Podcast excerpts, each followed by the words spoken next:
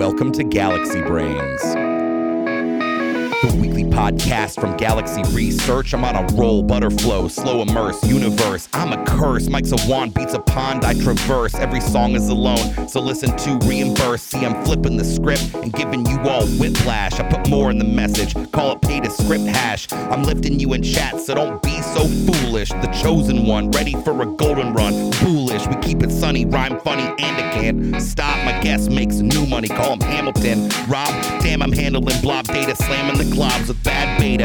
Everyone knows I'm damaging slobs, ripping bandages off. These economies need help, cause their management's soft. Dropping bodies in stealth till the damage is wrought. I go crazy, no lazy. Most days we flow Swayze, can't fade me, best raise me. Galaxy Brains.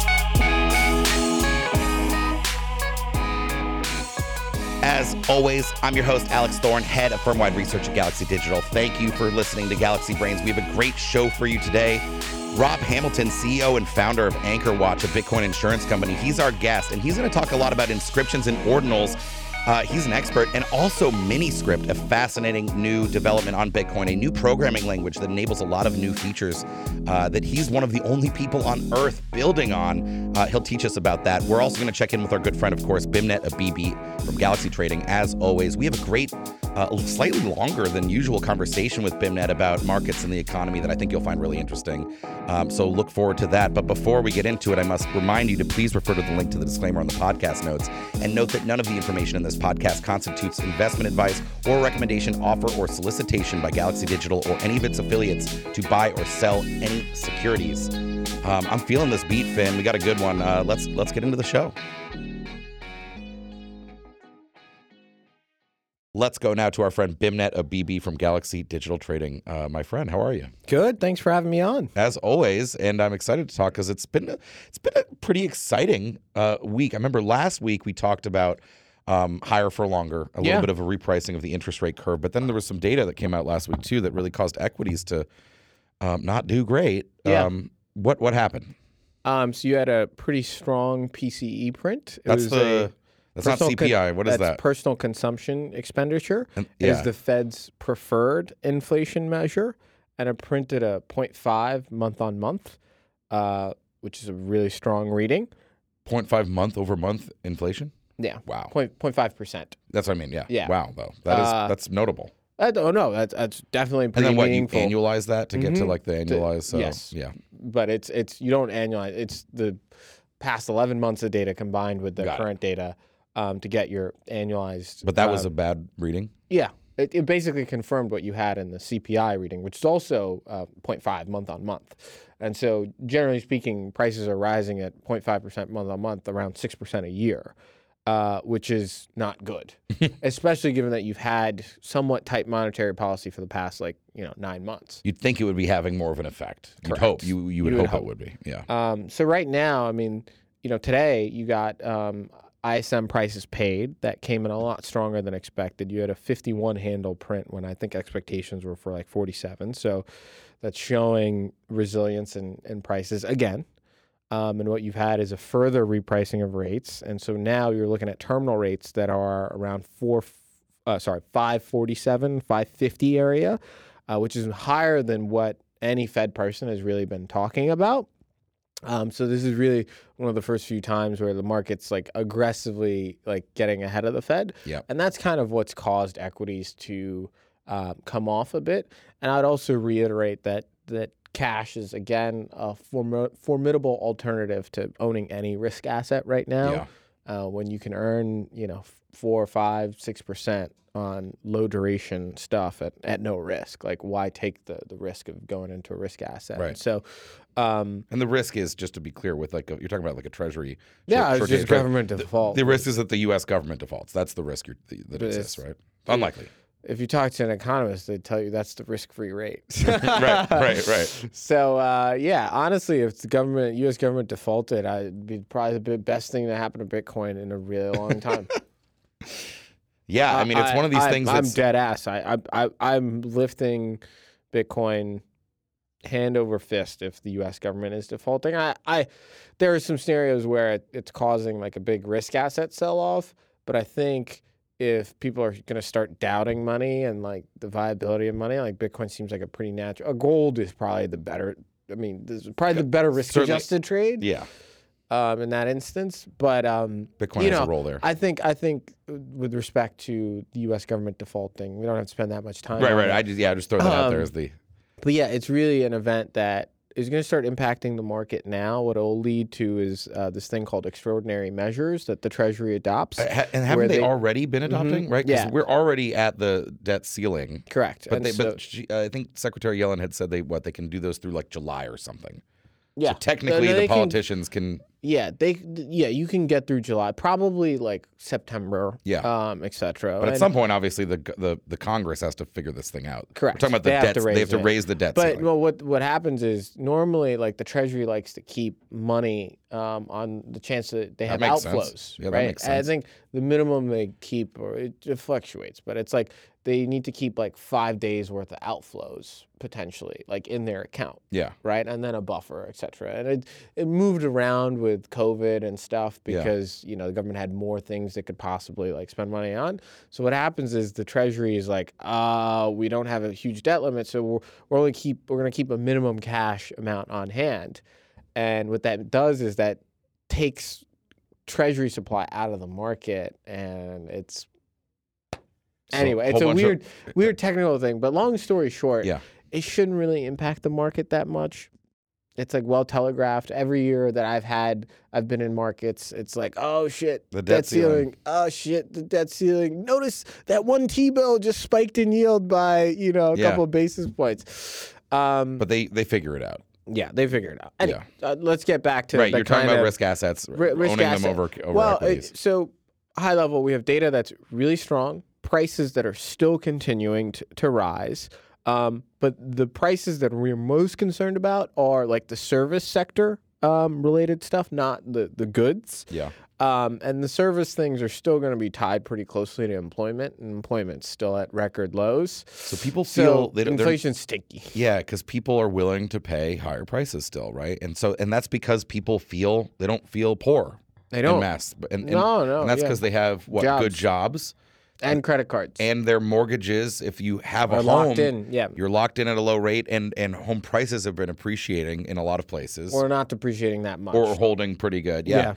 Um, we were just talking uh, before we started recording about this data that that people are looking at, which is the new mortgage applications. Yeah, I think they're they're down about like forty percent year on year, and it's at their lowest for decades. yes, correct. So no one's buying a new, taking out a new mortgage. Not no one, but very few people are taking out a new mortgage because the rates are so high. Uh, well, well, it, correct. Um, but it's also there's just yeah. I But mean, the uh, wealth effect, right? Because Mm-hmm. if you if you have a home already and you can afford the mortgage because it's locked in at a lower rate, and the home is appreciating or holding its value, and you have a good job, right? You're fine like you feel like you can spend money, and so you do. because your disposable income. now, is, even if you're losing money in real terms because of inflation, which many people are, right? Because real wages aren't actually keeping up with inflation.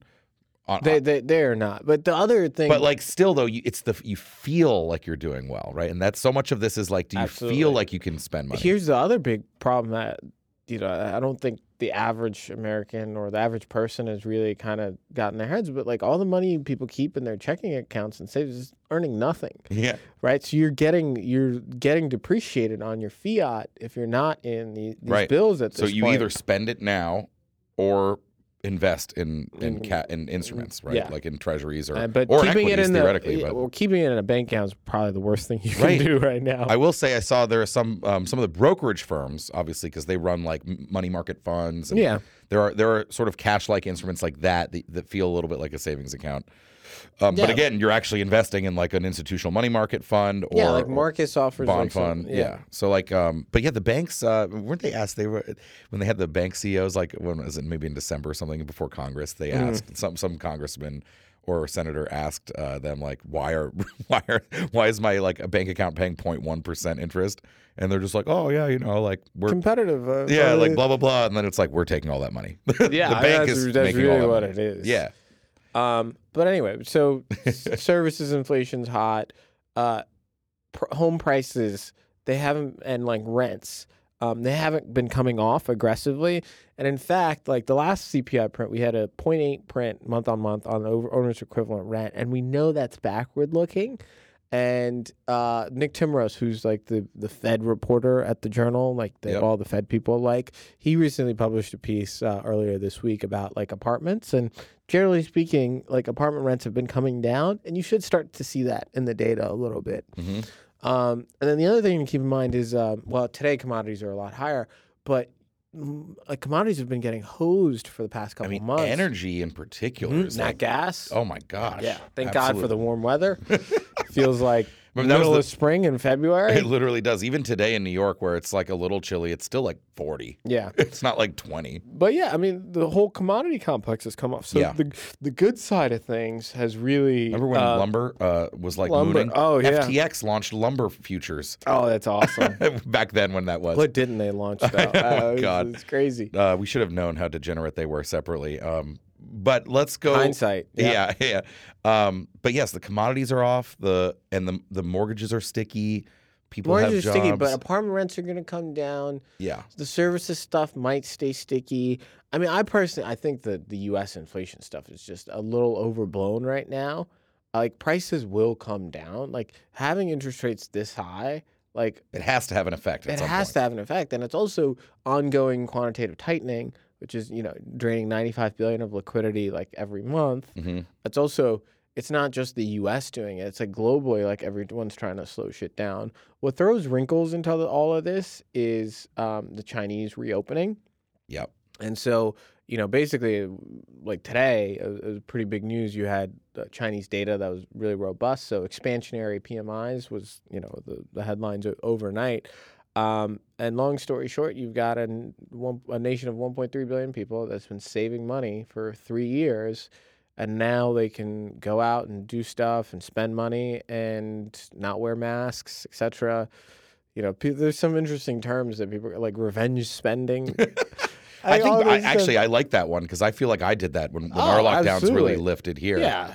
Um, yeah, that makes a lot of sense. Okay, so just on, and then on, mhm. Eh, I'm looking at the block clock over my shoulder. We're at 23.7 here Yeah. today on Wednesday. But, um, you know, Bitcoin and crypto has been pretty resilient. And actually, Bitcoin's still been leading the way. I think we just updated our year to date numbers. Year to date, Bitcoin on a risk adjusted So- basis, still the best performer. I would guess it's, And- it's better than forty percent on the yeah, year. and, and still better than Ethereum, which has also been performing well. Risk adjusted, that Sharpe is probably like uh, what um, something stupid. Yeah. Uh, like so so but but like e- Yeah. even last week right you know i think it was the worst week in equities of this short year so far mhm. um but yet bitcoin what came down from like like 24 8 to like Yeah, 23 no, 8 I- like, I mean, I- I pretty just- resilient here I one, I think uh, I think folks in the U.S. tend to get very U.S. centric about how they think about markets, Yeah.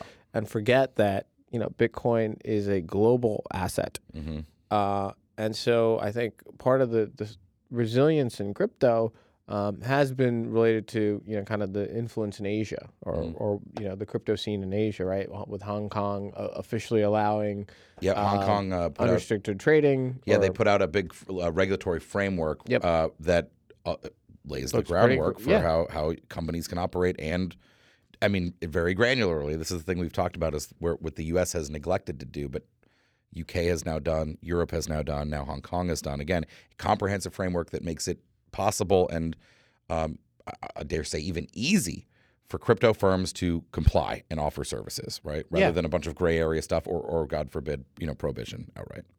Um, no, bullish. I, I, I mean, I think that's that's been super constructive, whether it's in Asia or, or UK, as, as as you mentioned. It's also you've had a bunch of like Asian tokens that have done really well, like the, the Asian Polygon and and Yeah. the AI stuff, and Yeah, so, um, and you know, Korea also has a pretty active you know crypto community. I mean, they're the people that pumped uh, Aptos. Yeah, right? Aptos was uh, that's Uh, where they did their big um, conference. Yeah, Oh yeah, they had their conference there in Seoul. Um, absolutely. So, so a, range of global factors Glo- also glo- being glo- supportive. Global factors. Um, that's really supportive. And then I also just think uh, you kind of just have to see who's left, right? It's an industry that came apart in uh, last year. yeah, Um, and so I think you're left with a bunch of strong hands, right. right? Like all the people that Right. To be selling, clear, like the coins didn't get destroyed. They got Mm-mm. moved from like four sellers into buyers. Yes. And those, who's buying at those low levels? Well, strong people, long term convicted. absolutely Right. Like if So you were move- scooping up Bitcoin at like 16, 17,000. Yeah, you're not spooked by like 18,000. 24 5 going down to 23 8 at all. Oh no! At all. You, you, like you, you're thinking like five, ten years Yeah. down, down the line. Yeah. Um, and I mean, I, I I love looking at the weekly and the monthly Bitcoin charts. Like, if you're taking a step back and taking a real big picture view, like the chart says higher, not lower. Yeah. And you know, eighteen. Or what, what was the Bitcoin low? Uh, sixteen five, Even lower, 15 8 maybe sorry, it printed 15, at one point. uh, 15 on 5 a even. flash or whatever. Yeah, right? yeah, like during that act. But yeah, like call it 15.5. 16. So, yeah, We were at 16 6 for like weeks, it felt like at one point. But yeah. Um, but it just it, it feels like a bottom now. yeah, a it does. structural bottom in, in Bitcoin, and I think there's a lot of investors that did not pay attention when it was at the bottom, and now you have a product that trades like there's a ton of dip buyers in it. Yeah. Like to give you an idea, there's been one 10% dip this year in Bitcoin. It was very brief. Um, and then you've had a couple of like 5% dips. But this thing for being a, you know, like a 60, 70 vol asset class, like has gi- given people very little amount of time to actually like load up on, on Yeah, BTC at good, at good levels Yeah. Right? If it's an asset that I mean, 20k's got to be huge support. You think huge, so at this huge, point. huge support at this point. I mean, right now we're ranging between like 20K and the 200 week moving average, which has historically been huge support, which we're below, which is in like 25 range, slowly coming down over time. So, like, that that feels to me like the range at the moment. Um, yeah, 25k is and 25 just also as a mental, uh, yeah, no, I mean, I, I think I think conceptual number. I think if you take out 25, you're going to 28. But it seems like there's some strong resistance at at 25. Um, I just think that it's uh, one of those things that you need to own right tails in. Yeah. You don't necessarily have to own Bitcoin, but like I think you're supposed to own the right tail of, of Bitcoin, which is you know winging right. options or Yeah. stuff like that. Because I do think the the FOMO is going to be pretty real. When this thing once you- moves, yeah, it's going to move. it's going to gap. yeah. it's- That's it- how it and- always has been, to be clear. And- That's just looking and at Bitcoin in- historically. In trading terms, the the way you're supposed to think about it, it's always been spot up, vol up, yeah. right? And so when spot goes up, normally volatility goes up with it because you get these like really gappy illiquid moves Yeah. and FOMO, and people are short gamma and they got to cover. Yeah. Uh, and so, you know, I definitely think that there's there's room for that kind of move to happen, but it's going to be really tough for that to happen absent risk assets Yep. doing well, which is going to be again really tough We got a because big long story you're in you're in a five and a half percent interest rate environment I now, and so it's tricky. Like I want I, Bitcoin, I think if we were in a two and a half percent interest rate environment, would be Easier. it would be it would be a lot higher. Yeah, yeah, But yeah. but you can say that with anything. And we got Uh, the macro thing to worry about. Um, uh, that, that's all we deal. The macro's a big. Big it headwind. is for sure. Um, this is a great conversation, Bim. As Yeah. always, great to have you, and um, we'll catch you next week, my friend. No Thank you. Welcome, Rob Hamilton, uh, CEO and co-founder of AnchorWatch, uh, Bitcoiner and developer. Uh, welcome to the show. Welcome to Galaxy Brains. Longtime fan. Uh, happy to be on the show. I think fans uh, of the show will be excited to know that I think at the end of this interview, Rob's going to try his hand at the uh, lyrical profession. He's got a rap. Yeah, I encourage you all to not rush to the end. You should savor the journey that will be this podcast, and then you can uh, clip that and listen to it on a loop as you make it your ringtone. Um, so we're going to talk about a couple interesting things. Uh, one of the, I think the, it's so interesting. One of the first things I wanted to talk to you about was Miniscript, Mm-hmm. which is a, a new Bitcoin programming language that can compile down into Bitcoin script, which is what Bitcoin uses. Yeah. Um, you're one of the few people on earth that's actually building something with it. Mm-hmm. Um, so we're going to talk about that in a second, and then we're also going to talk about one of the hot topics in Bitcoin, which is inscriptions and ordinals. These, Yeah. uh, you know, for for lack of a better shorthand, Bitcoin NFTs. Um, Digital artifacts. Thank you, digital- Casey would correct you yes, on that. I appreciate that. Um, uh, you know, just uh, like NFT is also such a terrible term, by the way. Like the fact that this is what the Ethereum community, it's a technical term for the type of token it is. Yeah, it speaks to just in general, developers are not good at marketing. Yeah. And uh, they kind of catch fire with their own terms, and then everyone kind of gets dragged along for the ride. Yeah. Um, and so, and then we're going to talk about AnchorWatch, uh, your venture um, that you guys are building, uh, an Mm-hmm. insurance company for crypto, uh, crypto people, for Bitcoin and ETH specifically, right? Yeah, yeah, absolutely. So there's, yeah, those are, we have a full That's agenda. the agenda. We have a lot to Um, dive into, so let's get into let's it. let's talk about mini scripts. So first of all, you know, I remember Andrew Poelstra actually had come to Boston Bit Devs. I know he, I think he was doing the rounds because you sent me the one of him in London. Mhm. This was now maybe like three years ago, Yeah. and um and so we were hosting. We used to give up at Fidelity, or one of our big auditoriums, all the time for Bit Devs, Mm. um, like many good companies do. I, I know in New York, uh, Mm. I, I won't name the companies for privacy reasons, but nice big companies Yes. often give space. Um, and and I went to this one, and I remember being like, "What the hell is this?" And it seemed super interesting. But then, um, you know, that was then then I that's the last I heard of it. And then, um, but it it's in Bitcoin Core. Mhm. Some it's actually available for use. Yes. You're using it. Tell us what it is. Yeah. So it, when Satoshi Nakamoto invented Bitcoin, he not only wrote the whole protocol and those different pieces, he also invented his own programming language. That programming language is called Bitcoin script. And think of this as the instructions that you use to prove that you own a given unspent transaction output, UTXO as we call it, and you reveal the information associated with that script and allows you to spend. And when you broadcast a transaction to the network, all of the nodes in the network run the Bitcoin script to validate is this a good transaction or not. So, uh, Bitcoin script is a reverse Forth like uh, uh, reverse stack uh, Forth like language. Uh, I would put it in the category of a series of instructions, very simple. And a lot of the use cases that we use Bitcoin for today use uh, these instructions are called opcodes, operational codes. And these opcodes uh, are very basic in what we use today mostly. Op check sig. True false. Is this a valid signature or not? Op check multisig. Is this multi-signature valid or not? In truth, there's 256 opcodes in Bitcoin. They Wow. already exist in yeah, so a, a- a base a- two number. Yeah, what a great number too. Exactly. We love 256. Yeah, so there's 256 opcodes. Uh, if you look at them, about 150 of them uh, are not usable because Bitcoin, in its consensus, you can't change the rules once they're in motion. So there's a bunch of opcodes which are just total graveyards. If you execute them in a script, the script will fail. If they are even present in a script, they sometimes will fail, depending on uh, out of these 256. They all have different kind Which of one it conditions. is? Uh, yeah, Which some, one it is? Some of them will though. there's 50 five zero 50 of them which could have utility on a day-to-day basis and what andrew poelstra uh, director of research at blockstream and pieter wuille uh, lead one of the prolific lead maintainers of bitcoin core Yeah.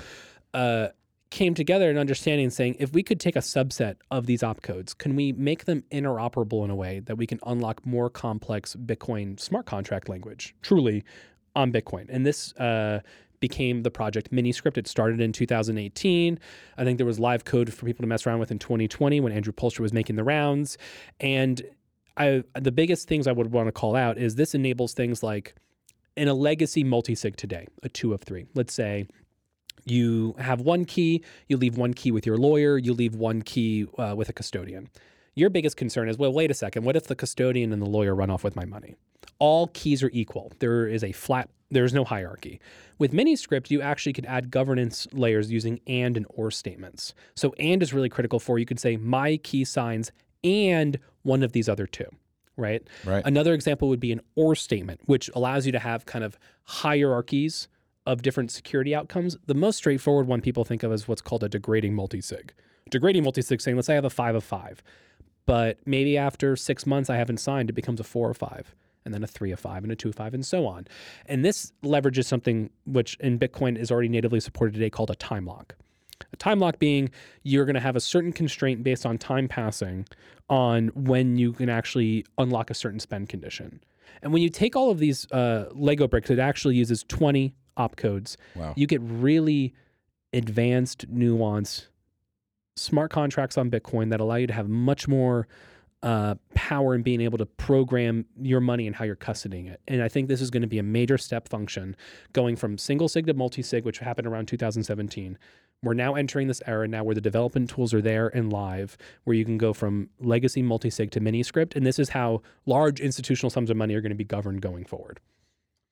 I love to hear that um, multi-sig was a step change, and then and that's basically how all Bitcoin custodians uh, do custody. Some are, are, are probably using some kind of multi-party computation tricks Yes. as well. Um, but this, I mean, yeah, I mean, you know, you take a large custodian, you ha- at, at its core they have a multi-sig set up for the assets, but then they're applying those governance uh, features in their process, right? They're saying, well, you know, the chief of compliance has to sign, right? Mhm. One of them has to be him or or, or her, Mhm. and uh, and then two of the others have to be from the bunkers we have out in the world, right, or whatever. Exactly. But they can't actually program that logic directly into the the actual multi-sig. They have to apply it as a layer on top as part of their process. Uh, 1000% true. And as a quick nod to AnchorWatch, the insurance company that uh, I am building, uh, we're building our own wallet called Trident Wallet, which is going to be powered and enabled by Miniscript. And our core thesis here is that we can actually take the smart contracting on chain governance and have a hybrid approach of off chain compliance and monitoring to make sure that uh, they're synergistically working together. Yep. So you don't have to. Uh, you can actually have like this is the chief compliance officer's key, and they can sit in the hierarchy. And it- as opposed to being something that operates in meat space, it could operate in code, and it allows us to further de-risk things and have Yep. really powerful use cases. Let's let's talk a little bit about that de-risking. You know, I guess technically the agenda we laid out. I'm skipping ahead a little bit, but Sure. from an insurance standpoint, if you Mhm. can de-risk custody further and provably so, Yeah. um, what's the benefit there? Yeah, so the insurance infrastructure as it exists today in the larger cryptocurrency industry is very undercapitalized, and I would call a bit uh, legacy modeling of insurance. You leave all of your keys at a single custodian, and because of that, it doesn't matter how fancy your cryptography is, you have a centralizing risk of all of the eggs being in one place, right? And that centralizing of risk is toxic to insurance and, and people that are paying for risk. So our thesis in our model is a multi-institutional custody model where you can have a distribution of keys. We have digital programmable money with Bitcoin. We should be treating this like the unique asset it is instead of something like uh, gold bars in a safe, which is really how it's being applied to right now. And that's why there's very um, limited insurance solutions that are out there. And we believe that this is part of core Bitcoin financial infrastructure to be able to increase institutional adoption and have additional comfort as well. If you uh, have a small percent allocation for alternative assets as a portfolio manager or running a family office, you're already taking the risk of the price volatility and the fact that you could get hacked and stolen and lose your money. We believe insurance is part of that. Uh, risk financing is a very critical part of just uh, ecosystem infrastructure that needs to happen. And if you look over the past six months, you can just tell that uh, this is the equivalent of uh, no underwriter ever would have touched these kind of risks. If you looked at it, FTX, they didn't have a cold wallet, right? You're paying for the risk, even if you're not paying an insurance premium. You're just paying it uh, as a hidden cost. And we believe that making those costs transparent and putting it out there on the table is the way to really move this industry to the next steps of being able to be integrated into the larger financial system. That's great. I think um, you know, when I, I haven't looked at um, crypto custody insurance in a, in a little while, but when I did um, a couple years ago, really all that was there, and you hear this, there's insurance, and they got an insurance on their hot wallet. Some Mhm. exchange may or may not. Typically, it's really cyber insurance that they're buying, right? Because Yeah. that's how the insurance companies are thinking about it. Yeah. And they're not very big policies. They certainly do not cover today all of the assets that are held at these custodians. That's why it's usually like our hot wallet is Yeah. because they're only able to get like 50 or 100 million dollars of coverage at most. Um, yeah. And they're managing billions, if not 10 billion Right. plus in assets. I call it fractional insurance. Yeah. So if you have a mass total uh, total loss event, you're getting paid one to two pennies on the dollar. It's not really insurance. Right. and it's it's just really um it's really unfortunate i think that our approach as well is thinking about wrapping this more in more of a traditional property and casualty wrapper as opposed to insurance. Cyber insurance eh, is a very new and developing industry and it has like very hard to kind of price that risk whereas with our leverage and ability of using hardware wallets geographic distribution air gaps this is something that's a physical problem And you think you can quantify that and underwrite that risk, especially if they use some of the schema that you're developing. That's exactly right. Yeah. So you further distribution of just not uh, this is our security setup, but if you start introducing questions of you need to not only compromise one institution, you need to compromise many. Additionally, us at AnchorWatch being a signer, we are extremely economically motivated to make sure your keys are safe.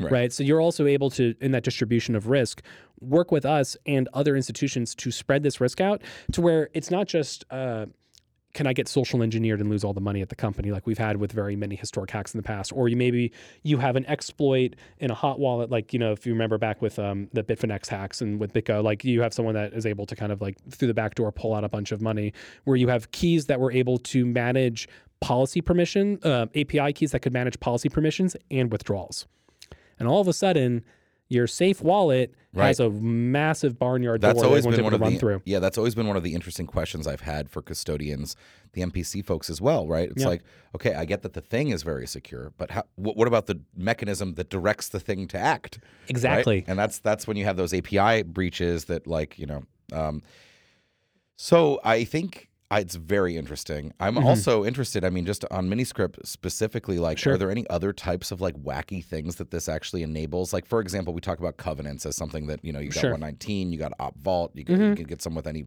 prev out. Um, some other proposals that get us towards a. Uh, a vaulted custody model or other covenants uses, recursive covenants. Can Yeah. you get any progress just through Miniscript on any of those ideas? I would say what's interesting about Miniscript is no fork is required today, so we get to really fully explore what's Right. possible now without a fork, right? So very simple things, uh, a relative time lock, which we mentioned earlier. So that very quickly, I uh, love that degrading custody idea. degrading custody, and but it also acts as like a dead man switch. So That's what I mean. very so very specifically, you have two kinds of time locks in Bitcoin. You have op uh, check lock time verify, which is an absolute time locks, meaning at block height one million, you can use this spend path. Yeah. Or op check sequence verify, which is a relative time lock.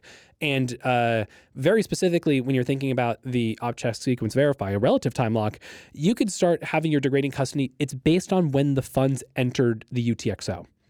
And then you can start doing very interesting features of doing self sends and kind of like doing li- proof of life checks. Yes, I like that a lot, and I like if I have you know um, a multi sig set up for my personal Bitcoin, right? And Mhm. I can teach my loved one or loved ones to Mhm. be able to access it in the event that I Mhm. die. Yep. Um, it'd be nice that it's like, well, let's say they screw it up or lose the key. Yeah. When well, in look, at least you might be out now, but in ten years, it'll degrade, and you'll be able to get it just by going to the you know the um, the collaborative custody provider or someone like that. That's exactly right. And uh, I think one of the other interesting pieces that's very underexplored, but it is in the tooling of Miniscript or hash locks. And this is where you can get really interesting ideas of it does not solve the Oracle problem, but if you want to be able to have some sort of interaction with the outside world, a hash lock it's used in the Lightning Network today for your justice transactions. But just to take a step back, I could have a message and I hash it and I push that hash into the Bitcoin script. Meaning, if I ever reveal the pre-image that what created that hash, you can maybe unlock additional spend conditions. It's interesting. It's really interesting. so, So, secret spend conditions. that Yeah, you can have- at a later time. yeah, so you can have a secret password where if that gets revealed, you now can unlock a certain branch. That's cool. Right. So this is an incredibly underdeveloped space that I believe is going to be a bit of a renaissance when it comes to what does it mean to build products and services in Bitcoin, whether they are decentralized ones, whether they're formal companies like us. This is really allowing it so that you don't have to be a Andrew Poelstra, Pieter Wuille wizard. Right. You can actually have the accessibility of this dev tools. And very quickly, Miniscript also compiles and optimizes for script size. So it will go through your entire script spending paths will allow you to make sure that you're using the smallest possible script. And additionally, um, the visualization um, of, of the of the mini script policies, you're able to look at a quick visual glance and verify your participation in a quorum. And one last thing is that mini script policies are composable. So you could have your own like internal companies like crazy schedule of like how does the money get spent and you can plug that in as a single node into a larger mini script policy. Wow. So you can have it be this one condition is met at this one company with its own crazy elaborate policy as a two of three. And what I love is just very simple things like I could have a two of three at my at me as the, as the user, a two of three at the custodian, and a two of three of other parties as well. You can stack them on top of each other and stuff. Yeah, this really just changes the entire model of what it means to have custody of everything. I love it. Um, let's talk about inscriptions a little bit. Would love to. We talked. We had Casey Rodarmor uh, creator of inscriptions or of the concept of doing The it. Ord Father. the Ord Father on our podcast uh, a few weeks ago to talk about. it. It's a great podcast. Uh, you should check that one out. Um, it's been a few weeks since then, though, Yeah. and I think we here at Galaxy, me, myself, but also on our research team and the market has learned a lot about it since Mhm. then and really come to some conclusions. So I want to talk about that, and I know you've been very involved uh, and certainly very interested. Yes. First of all, what has been your involvement here? Because you know, I think you you hear Rob talking about Miniscript, and in general, if you don't know him, our audience, he's a talented Bitcoin coder. So this is interesting. What has been your involvement? I find it fascinating from a design space of changing what it is to use Bitcoin and interact with it. So from there, uh, my my interest actually started really taking off uh, when I went to Bitcoin Park last Wednesday. Uh, there was an open house night when Bitcoin Park has a very quick shout out is based out of Nashville. You and I were there in uh, January for the mining summit. Yep. So every month they do an open house event, and this month was uh, open source software and and using open source software. And I was on a panel specifically talking about building businesses that use open source software because Miniscript is not my invention; it is open source software. Right. And how do you build on that? So I was in town for that, and also the Bitcoin Development Kit team, the BDK team, was also in town, and it was an amazing opportunity to work closely with them because uh, a lot of our backend infrastructure is built using that, and having more time to directly talk to the engineers who are using that gives us a lot of great insight and kind of exchanging of product roadmaps and different pieces like Right. that. So that's my original intention of why I was in town. Right. It just so happened that Casey was in town as well doing an inscriptions workshop. Now, I uh, was traveling. This is the week of uh, February 7th. I was. Uh, end of January was actually syncing up my ordinal node wallet to start playing around with it and it was fully live and ready to go so I had a mainnet node ready to go and start doing the actual live inscriptions and because of that I showed up to Bitcoin Park as like the one person who was able to do inscriptions live on site and then I started becoming a DJ uh, with taking requ- instead of taking song requests, taking inscription requests, and people were giving me Sats cards, and This I was like o- OTC inscribing. Y- you know, I'm a horrible business person, I guess, because I was just doing it for friends and doing it at cost. I wasn't trying to do anything. I actually haven't minted an inscription for myself yet. Funny enough. I got my uh, my avatars on there. Inscription ten thousand eight hundred and eighty eight. Well, there you go. It's a It's pretty a low number, number. guys. Ten eight eight eight. No, it's a great You number. think a yeah. picture of Alex Thorn is worth any money? I think uh, you could talk to your wife and maybe she'll buy. exactly. um, I yeah. love that. So very fascinating and playing around with all of it. Uh, and then was It's a new design space. If nothing Exactly. else, that's interesting. And that's what I find really interesting. It also, from a narrative perspective, changes what it is to use Bitcoin because Casey did it the Bitcoin way. He did it within the rules of Bitcoin. He didn't ask for a fork. He didn't ask for any new changes. He looked at it and he ran with it. And at a very quick technical level, the big unlock here was for the Taproot upgrade, BIP 342 removed the script size limit to be able to do more advanced Taproot the idea transactions. behind this at the time, I, I guess, and educate me here, is Mhm. Taproot unlocks a lot of more advanced scripting, and we didn't want to. The Bitcoin developers didn't want to limit that. They want, and that could be like I don't know, making this up, but huge multi sigs or other weird stuff. Yeah, someone. But people- this was yeah. not raised. I think this was one of the weird things about inscriptions. The idea that that would also allow arbitrary data. a larger amount of arbitrary data to be posted. Yeah. That was not raised during the discussions about and the online debates about Taproot. And to me that was that's actually pretty troubling that it wasn't raised and wasn't flagged because I think the Bitcoin even I put myself in this camp. I think if you told me that Taproot would allow arbitrary data storage Mm-hmm. on Bitcoin, I think most of us would have opposed it. Yeah, it's Now that it's here, to be clear, I think it's very cool, and I certainly don't want to unwind Taproot. so like, right. it, it is a really interesting point because this is one of the cultural hot touch points of Bitcoin throughout time. Uh, originally, like the op return was a lot larger. People started using uh, bare multisig to be able to just push arbitrary data on chain. This is something that's been around for near the length of Bitcoin's existence. Uh, and it's really interesting that people uh, forgot the our history and culture a little bit to realize that once we opened up the the floodgate, so to speak, speak, uh, people were going to use it for their own means and ends. The the opportunity, I think, just now looking at how everyone's playing around with this is. Uh, I think the NFT phase is kind of like the first, just like very obvious synergistic use case, but there's a lot of interesting use cases. I think it permanently it changes the security um, threat modeling and structure of what it is to run Bitcoin. And I think that's something that we haven't fully integrated with an understanding. The mempool may never clear again because at one tap for VByte, it's too cheap to push permanent data as a decentralized hard drive. Yeah. Decentralized hard drive is incredibly valuable. Uh, I, I think we're it's going to take years for us to fully kind of wrap our head around what it means to have this now as part of the protocol. Right.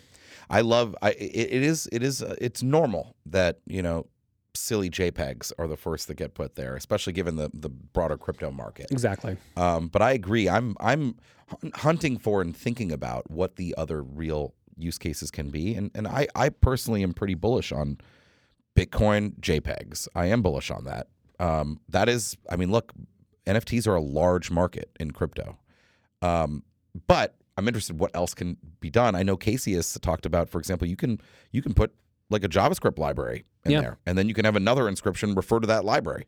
Yeah. I don't know what that means exactly, but it seems like you can We start have- putting building software that connects to the uh, the chain and, and other interesting stuff Absolutely, yeah. Someone already made an inscription parser in Python as an inscription, so you actually can invoke an inscription to look at other inscriptions. And I think, uh, as a very quick call and touch point, uh, the ideological perspective of what it is to be an inscription means it has to be endogenous to Bitcoin. Bitcoin as a system works because it doesn't make any external reference to anything else. The only thing that is an external reference is the miners make a loose association based on what time it is and how much time's passed in between blocks Yep. but that is all still enforced by proof of work, right? And there's actually the mean time passed, the MTP. There's a bunch of technical ways on how all of the miners and the nodes check each other to make sure no one's lying about the time. All to be said, Bitcoin is this internal system that only references itself. Right. Inscriptions have to be endogenous to Bitcoin because people have already started talking about, oh, I'm just going to make a pointer and push it off to this other. Ch-. And okay, that does technically work and you can do that, but it is somewhat antithetical to the idea of what it is to have an inscription. Right. Because uh, one of Casey's big t- touch points here, and he's very sensitive to, and I, I, I agree with this, is that consumer protection understanding. People were buying JPEGs on Ethereum, not realizing it was just pointing to an S3 bucket somewhere, Right. and that one day that server could get shut offline, and your and what you thought what you bought is now gone permanently. And what's interesting is that Bitcoin is now this place where people are using it for data storage. That has to be one of the pieces here. I, I think the idea of also being able to push code and being able to have interactions of these uh, interactions of inscriptions, talking to other inscriptions. It's so early in understanding what that means for the impact of Bitcoin, not just from a fee market and the block space is never being empty again, but what does it mean to have this decentralized hard drive that everyone's going to be able to use for putting their data and how it's all going to interact with each other. Yeah. And then the actual tagging of the individual ordinal sats. Uh, I think that's actually going to be one of the larger plays is actually just finding rare sats and stuff. Yeah, I think um, I, I the ordinals are the satoshis, and That's right. the inscriptions are the data. Yep. And part of what Casey did with ordinal theory and, and his Ord wallet is not only make it a tool for uploading inscriptions, Mhm. um, but also cataloging the sats and making it possible to sort of bind the sat to the inscription. But here's here's one thing that we've been thinking a lot about, and to me, this is actually when it comes to NFT use cases in particular, um, a little bit of a, a um, I don't want to say a negative. It's an it's it's a it, it's not really there. Okay, so like you're right. So like you have um, NFTs on Ethereum, right? Sure. Th- They're actual tokens. Now you're Yeah. right. The data might not actually be there. So you got maybe no Mm. data, but you have an. Uh, I'm gonna say a physical token, but Yeah. a token that actually is recognized as existing by the consensus Right. protocol. That's right. On Bitcoin, you have the data is there, but not really a token. In fact, the token, the binding only exists if you run a separate layer on top and Yeah. you say, we're going to look at sats this way. Right. Mhm. And so I think it's it's a little deficient from a tooling standpoint for tokenization the, to Ethereum's setup, which is purpose built for this. But you have this digital stone tablet in the Bitcoin ledger where you can actually have data availability there in a much more uh, permanent way. So it's kind of like, to me, I've been trying to figure out, again, sticking just to the sort of NF, NFT market use case as we Mhm. know it today, like which types of NFT artwork might be better for one and not the other, right? Yeah. And, and I think there are some, to be clear. But that ordinal theory isn't, it's not really a real thing, right? Or is it? How do you think about yeah, that? Yeah, so that's interesting. Uh, thinking through that, I think if you're thinking about the token and wrapping a token as an asset, wrapping it through more complicated smart contracts, those are all things that more benefited itself to Ethereum because of the open-ended nature of Solidity and being able to write the more complicated. Right. and uh, it's purpose program. built for this. Yeah, it, I, I do believe though that there's going to be more wallet support over time and understanding the ordinal stuff because it, it, at the end of the day, you're just it's a shared hallucination, Right. and if everyone can opt into it and understand that, it can work. I've you know I agree it can work. I agree. But I do think like it isn't a shared hallucination on Ethereum. Again, the token architecture. Right. That's real. Um, Sure. There's plenty of shared hallucination going on in Ethereum and elsewhere, um, Yeah. but not that specifically. Yeah. But I agree. I think you're right. I think the if widely adopted, the ordinal theory, like it'll then it will work. I agree. But I think that's one of the interesting things we've been thinking through is if you need like uh like token uh existence more granular and defined, Mhm. or if you need data availability more granular and defined, that may determine and sort of shape, again, thinking just about the JPEG market, right? Sure. What types of artwork might be more or less appropriate for Bitcoin versus ETH? There wasn't that uh, ability to even have that question until recently. I think it's very exciting and interesting that there is that question, but I don't think it's going to look exactly like ETH's NFT market. No, this is what's really interesting. And for me, uh, I've been getting a lot of inbound questions and like, how does this all work? And I jokingly say, you're now in my playground. We're talking about Bitcoin, right? And the fact that all of this stuff is natively operated on Bitcoin's UTXO set and it uses Bitcoin security, I think there's a lot of new ways to understanding what it is to manage, share, um, transfer, Right. um, doing marketplaces. I've been putting thought into like structurally How you might that do that. and- yeah, and I think uh, ultimately uh, the only tool that supports ordinals right now is the original command line impl- re- reference implementation, Ord. ORD, ORD. Yeah. And I think what's going to happen, Casey you will have interoperability though, because you can have shared consensus on these things. Right. And as long as you can have that shared consensus and, and everyone agrees to certain value, like the token may literally exist on Ethereum, but uh, I guess maybe if you're thinking about like distributions of airdrops and other assets and doing that programmatically as opposed to manually, that could be maybe where that stuff comes in. I actually, this is uh, a bit of a contrarian thing. I, I, I joke. I threw this out there and people started really hard pushing back on me. There's no reason why you couldn't take an ordinal SAT and wrap it into a token and put it on like Liquid or some other smart contracting platform and have all of that functionality of the token itself operating on a higher smart contracting layer. And then you bring the abstraction back down to the base chain. Yep. Right. I think that, that there's no reason why you couldn't do that. And it allows you to have your cake and eat it too with the data availability in combination with the token representative of an asset you could wrap into other use cases. Uh, it's very, very interesting. So we're talking about Bitcoin and ETH and NFTs. Yeah. One of the things I saw that you guys, I guess you were doing it in Nashville, Yeah. was that Jason Williams, uh, formerly, I I think formerly of Morgan Creek Digital, but also a well-known crypto investor and and in general, he uh, he what did he do? He did something to one of his bored apes. He had a bored ape NFT. Yes. You know, Yuga Labs issued NFT. Uh, uh, these are high value things. First of all, Yeah. So what did he do? So, so Casey dropped a tweet saying the first person to permanently burn their Ethereum uh, Bored Ape Yacht Club or CryptoPunk as a one-way push over to an inscription will be an absolute legend. And then Jason tweeted as a reply, "Help me." he wanted to do that, and I saw that. I was like, uh, and I tapped. Perfect kind of guy for it. He's Yeah. a well, he's a well-known guy. He's been in crypto a long time. He probably he can have, you know, if it somehow failed, like or whatever, he would he'd be okay. He did an interview uh, talking about this, and he said it's kind of like throwing a Lamborghini into a trash compactor. It's really fun. That's how he described the whole interaction.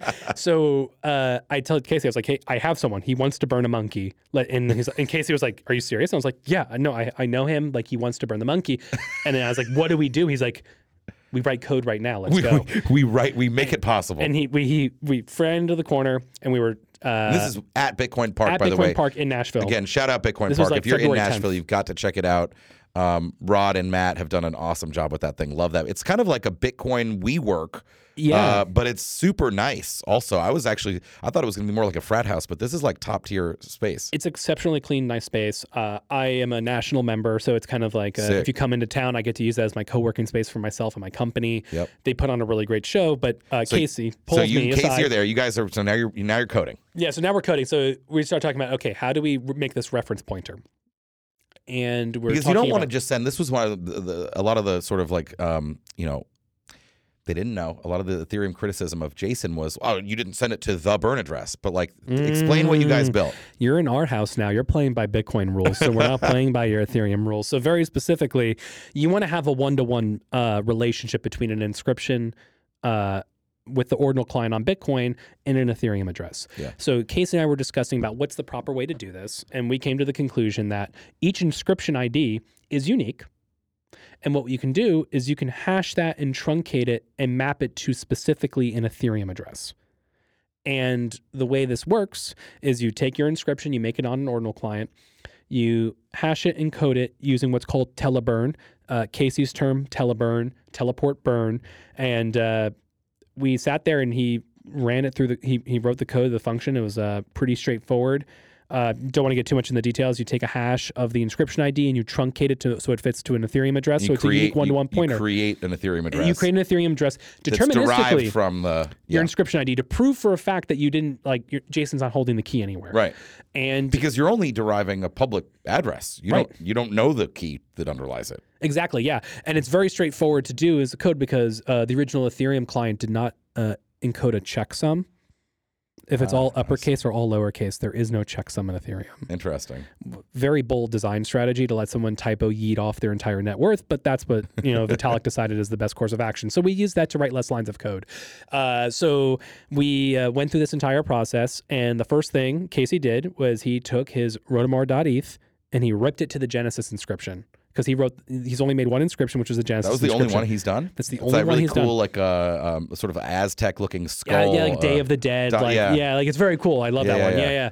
So that was, uh, yeah. So that's the Genesis inscription that Casey made, and he he made and he the- burned his .eth address. to that inscription. Yeah, so now he theoretically. Uh, uh, so okay, let's go back to Jason though. Like, so Jason burns this punk and reissues it to himself or inscribes the image of Bored it. Ape Yacht Club. It's a monkey. Sorry, sorry, the, it's a the monkey. monkey, not Have the punk. some respect my, for my the fault. blonde Don. My fault. Uh, that's the Um, nickname he has for it.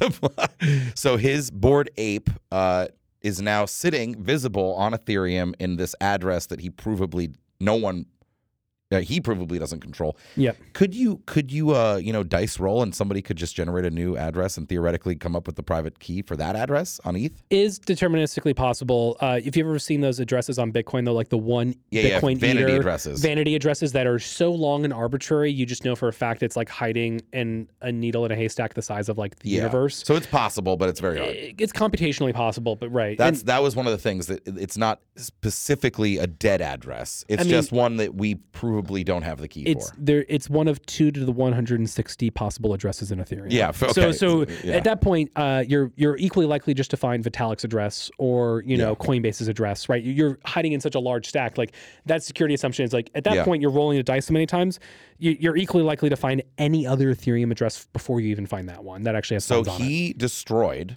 effectively. It now it still lives on He ETH. You can see it. it. He teleported it's, it. it's it's ascended to the Bitcoin It's a one-way bridge, basically. What what has been created? It's a here. one-way bridge, and uh, it's not been destroyed because it's living now as an ordinal. It's an inscription and an ordinal on right. the other side. You're And right. It's is- actually now on a digital stone tablet, one that is the most secure on Earth. exactly, yeah, and it's kind of ascended. Pretty funny. I It's mean, it's I it's mean, very this, interesting. this is a troll, right? I mean, Jason's No. trolling here. I think it's a very legitimate statement, and uh, we're already talking about this idea of like art and like where does it live. All of like the ordinal client is a shared hallucination, right? Like there is nothing in Bitcoin code that says this is ordinal number this. This is all art and aesthetics, and these are all things that are cultural movements. So I, I would push back and say that it's a silly troll because I've had at least five to seven different people messaging me asking, "Can you make me a teleburn address for my asset?" People are starting to run off with this and understanding. Uh, that you want to have permanence of your asset, this is the way to do it. Yeah, so there's a lot of issues at play. We're gonna uh, we've talked to some of them at Casey. Uh, with Casey, uh, we we've got a report we're preparing on inscriptions and ordinals that Mm-hmm. sort of documents for those who haven't been in the weeds. Uh, you know, say on Bitcoin Twitter and elsewhere on the debates around like is this good or bad. Right. Um, I'm not going to preview too much of that, except to say that I think on a net basis, we're very, very positive on inscriptions, both Mm-hmm. for the network, for the various use cases, Mm-hmm. um, for the security of Bitcoin, for a whole bunch of reasons. So Yeah. let's not hash those out. But Yeah. um, I it really is. I think it's very, very positive and interesting that now Bitcoin and Bitcoiners are playing in this large market. I mean, NFTs did like 19 or 20 billion dollars in trade volume in 2021 alone, which is you know about half of what the Art Basel says that the world's art market was. Um, We're not playing in it. We're going to own it. Yeah. Bitcoin's going to own this. It's Th- th- interesting. this is where, like, I and how early this is.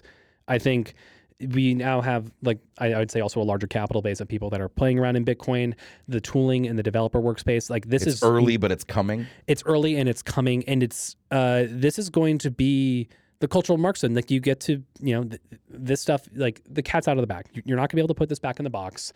And I think you have the synergy now. I've never seen simultaneously people in Bitcoin. Like I've had a lot of Bitcoin um, people who do uh, longtime community members, people that are very involved in the space that are begging me to work with them to send inscription. Like they, like the, the, this is this is culturally out of the gate. It's like really interesting though. There are there is there is still pushback. So we're gonna th- this is creating a very healthy and interesting, robust discussion around what Bitcoin is supposed to be used for. Well, this is the thing. Bitcoin is Bitcoin exists, and it's it's very ironic to me that people uh, talking about this decentralized, like governless movement, you know, Bitcoin taking pride that code actually is law. Right, that was always the jab at Ethereum. Like, well, code's not law, you know, because you guys, you know, you Yeah, you, you undid the rollback. Yeah, you did the DAO hack, uh, and uh, right. Yeah, so but, Technically, I believe they refer to that as an irregular state transition. oh yeah, No, totally right. I, that's what the marketing team came up because they didn't consensus. actually. Uh, in their defense, yes, they did, and and that's It a wasn't a literal rollback because they didn't undo. Yeah, they didn't actually roll back the blocks. They actually just dipped into them and reversed Yeah, specific things. It's also not a rollback if you just give actually, me all they just stole Satoshi's funds from addresses. Well, that's what I mean. did. If you just Yeah. give me all Satoshi's coins and not roll back the chain, I'm totally fine with that too. Right, Right? exactly. It has the same economic outcome. I like that. But the point being is that this was all done within the design space of Bitcoin, and Bitcoin is for enemies. It has to be an adversarial workspace.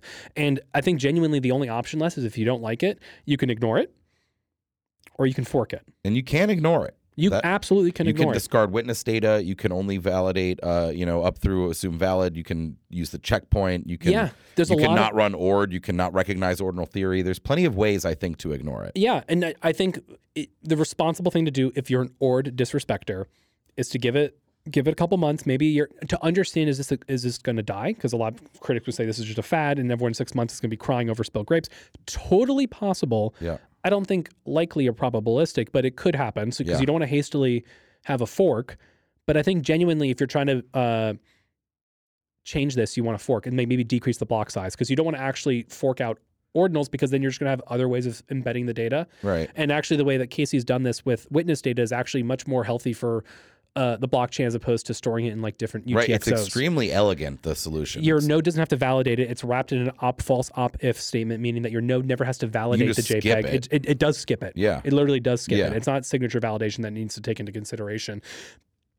Forking is the way to do this with a decreased block size. Yep. I think that's the only way that if you're going to maintain consensus and try and build a coalition, it then does have um, uh, Pete Rizzo, I believe, calls the degens paradox, in that the moment you try to like change this behavior and move it out of Bitcoin, it makes the ones that predate that more valuable. Yeah. So that this is a real structural problem that you need to start thinking about. Of like, it's an evolving market. It's an anarchic leaderless movement, and Yep. you have to understand that if you want to do a change, you can do it, but you have to build a start building a coalition. That takes that takes time. You don't unilaterally just come down from on high and say this is no longer allowed because that's not how Bitcoin works. Yeah. the miners love this too. So you have a large percentage of the There's users that love this. that likes There's it. a large coalition that likes it, and the only thing I think that could possibly be done is a block size decrease. You're not going to be able to remove this though. Yeah, not without rolling back essential features like SegWit and Taproot that people want for other reasons, right? It's Yeah, it's and- basically impossible. And you could try to do very spe- specific edits of like removing ordinals, but then they're just going to find new ways to encode it. And then so the, it's a cat and mouse game that you're Yeah. never going to win. You're better off. I think the easiest way is the block size decrease.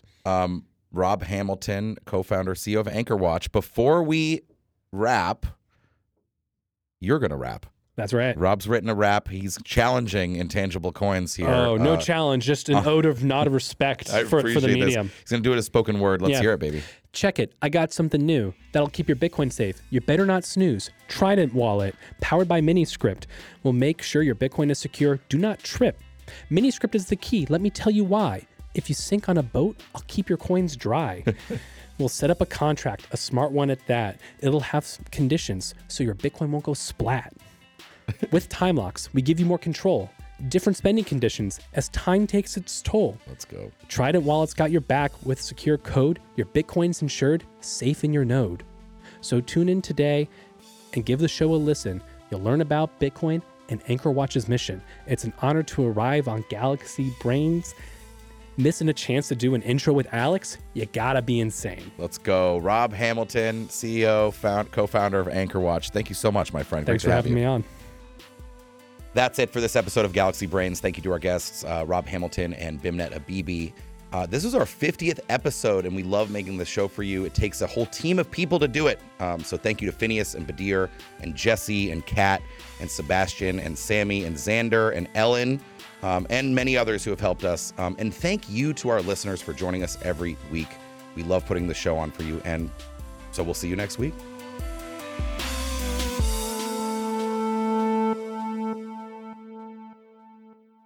Thanks for listening to Galaxy Brains, the weekly podcast from Galaxy Research. If you enjoy the show, please like, rate, review, and subscribe wherever you get your podcasts.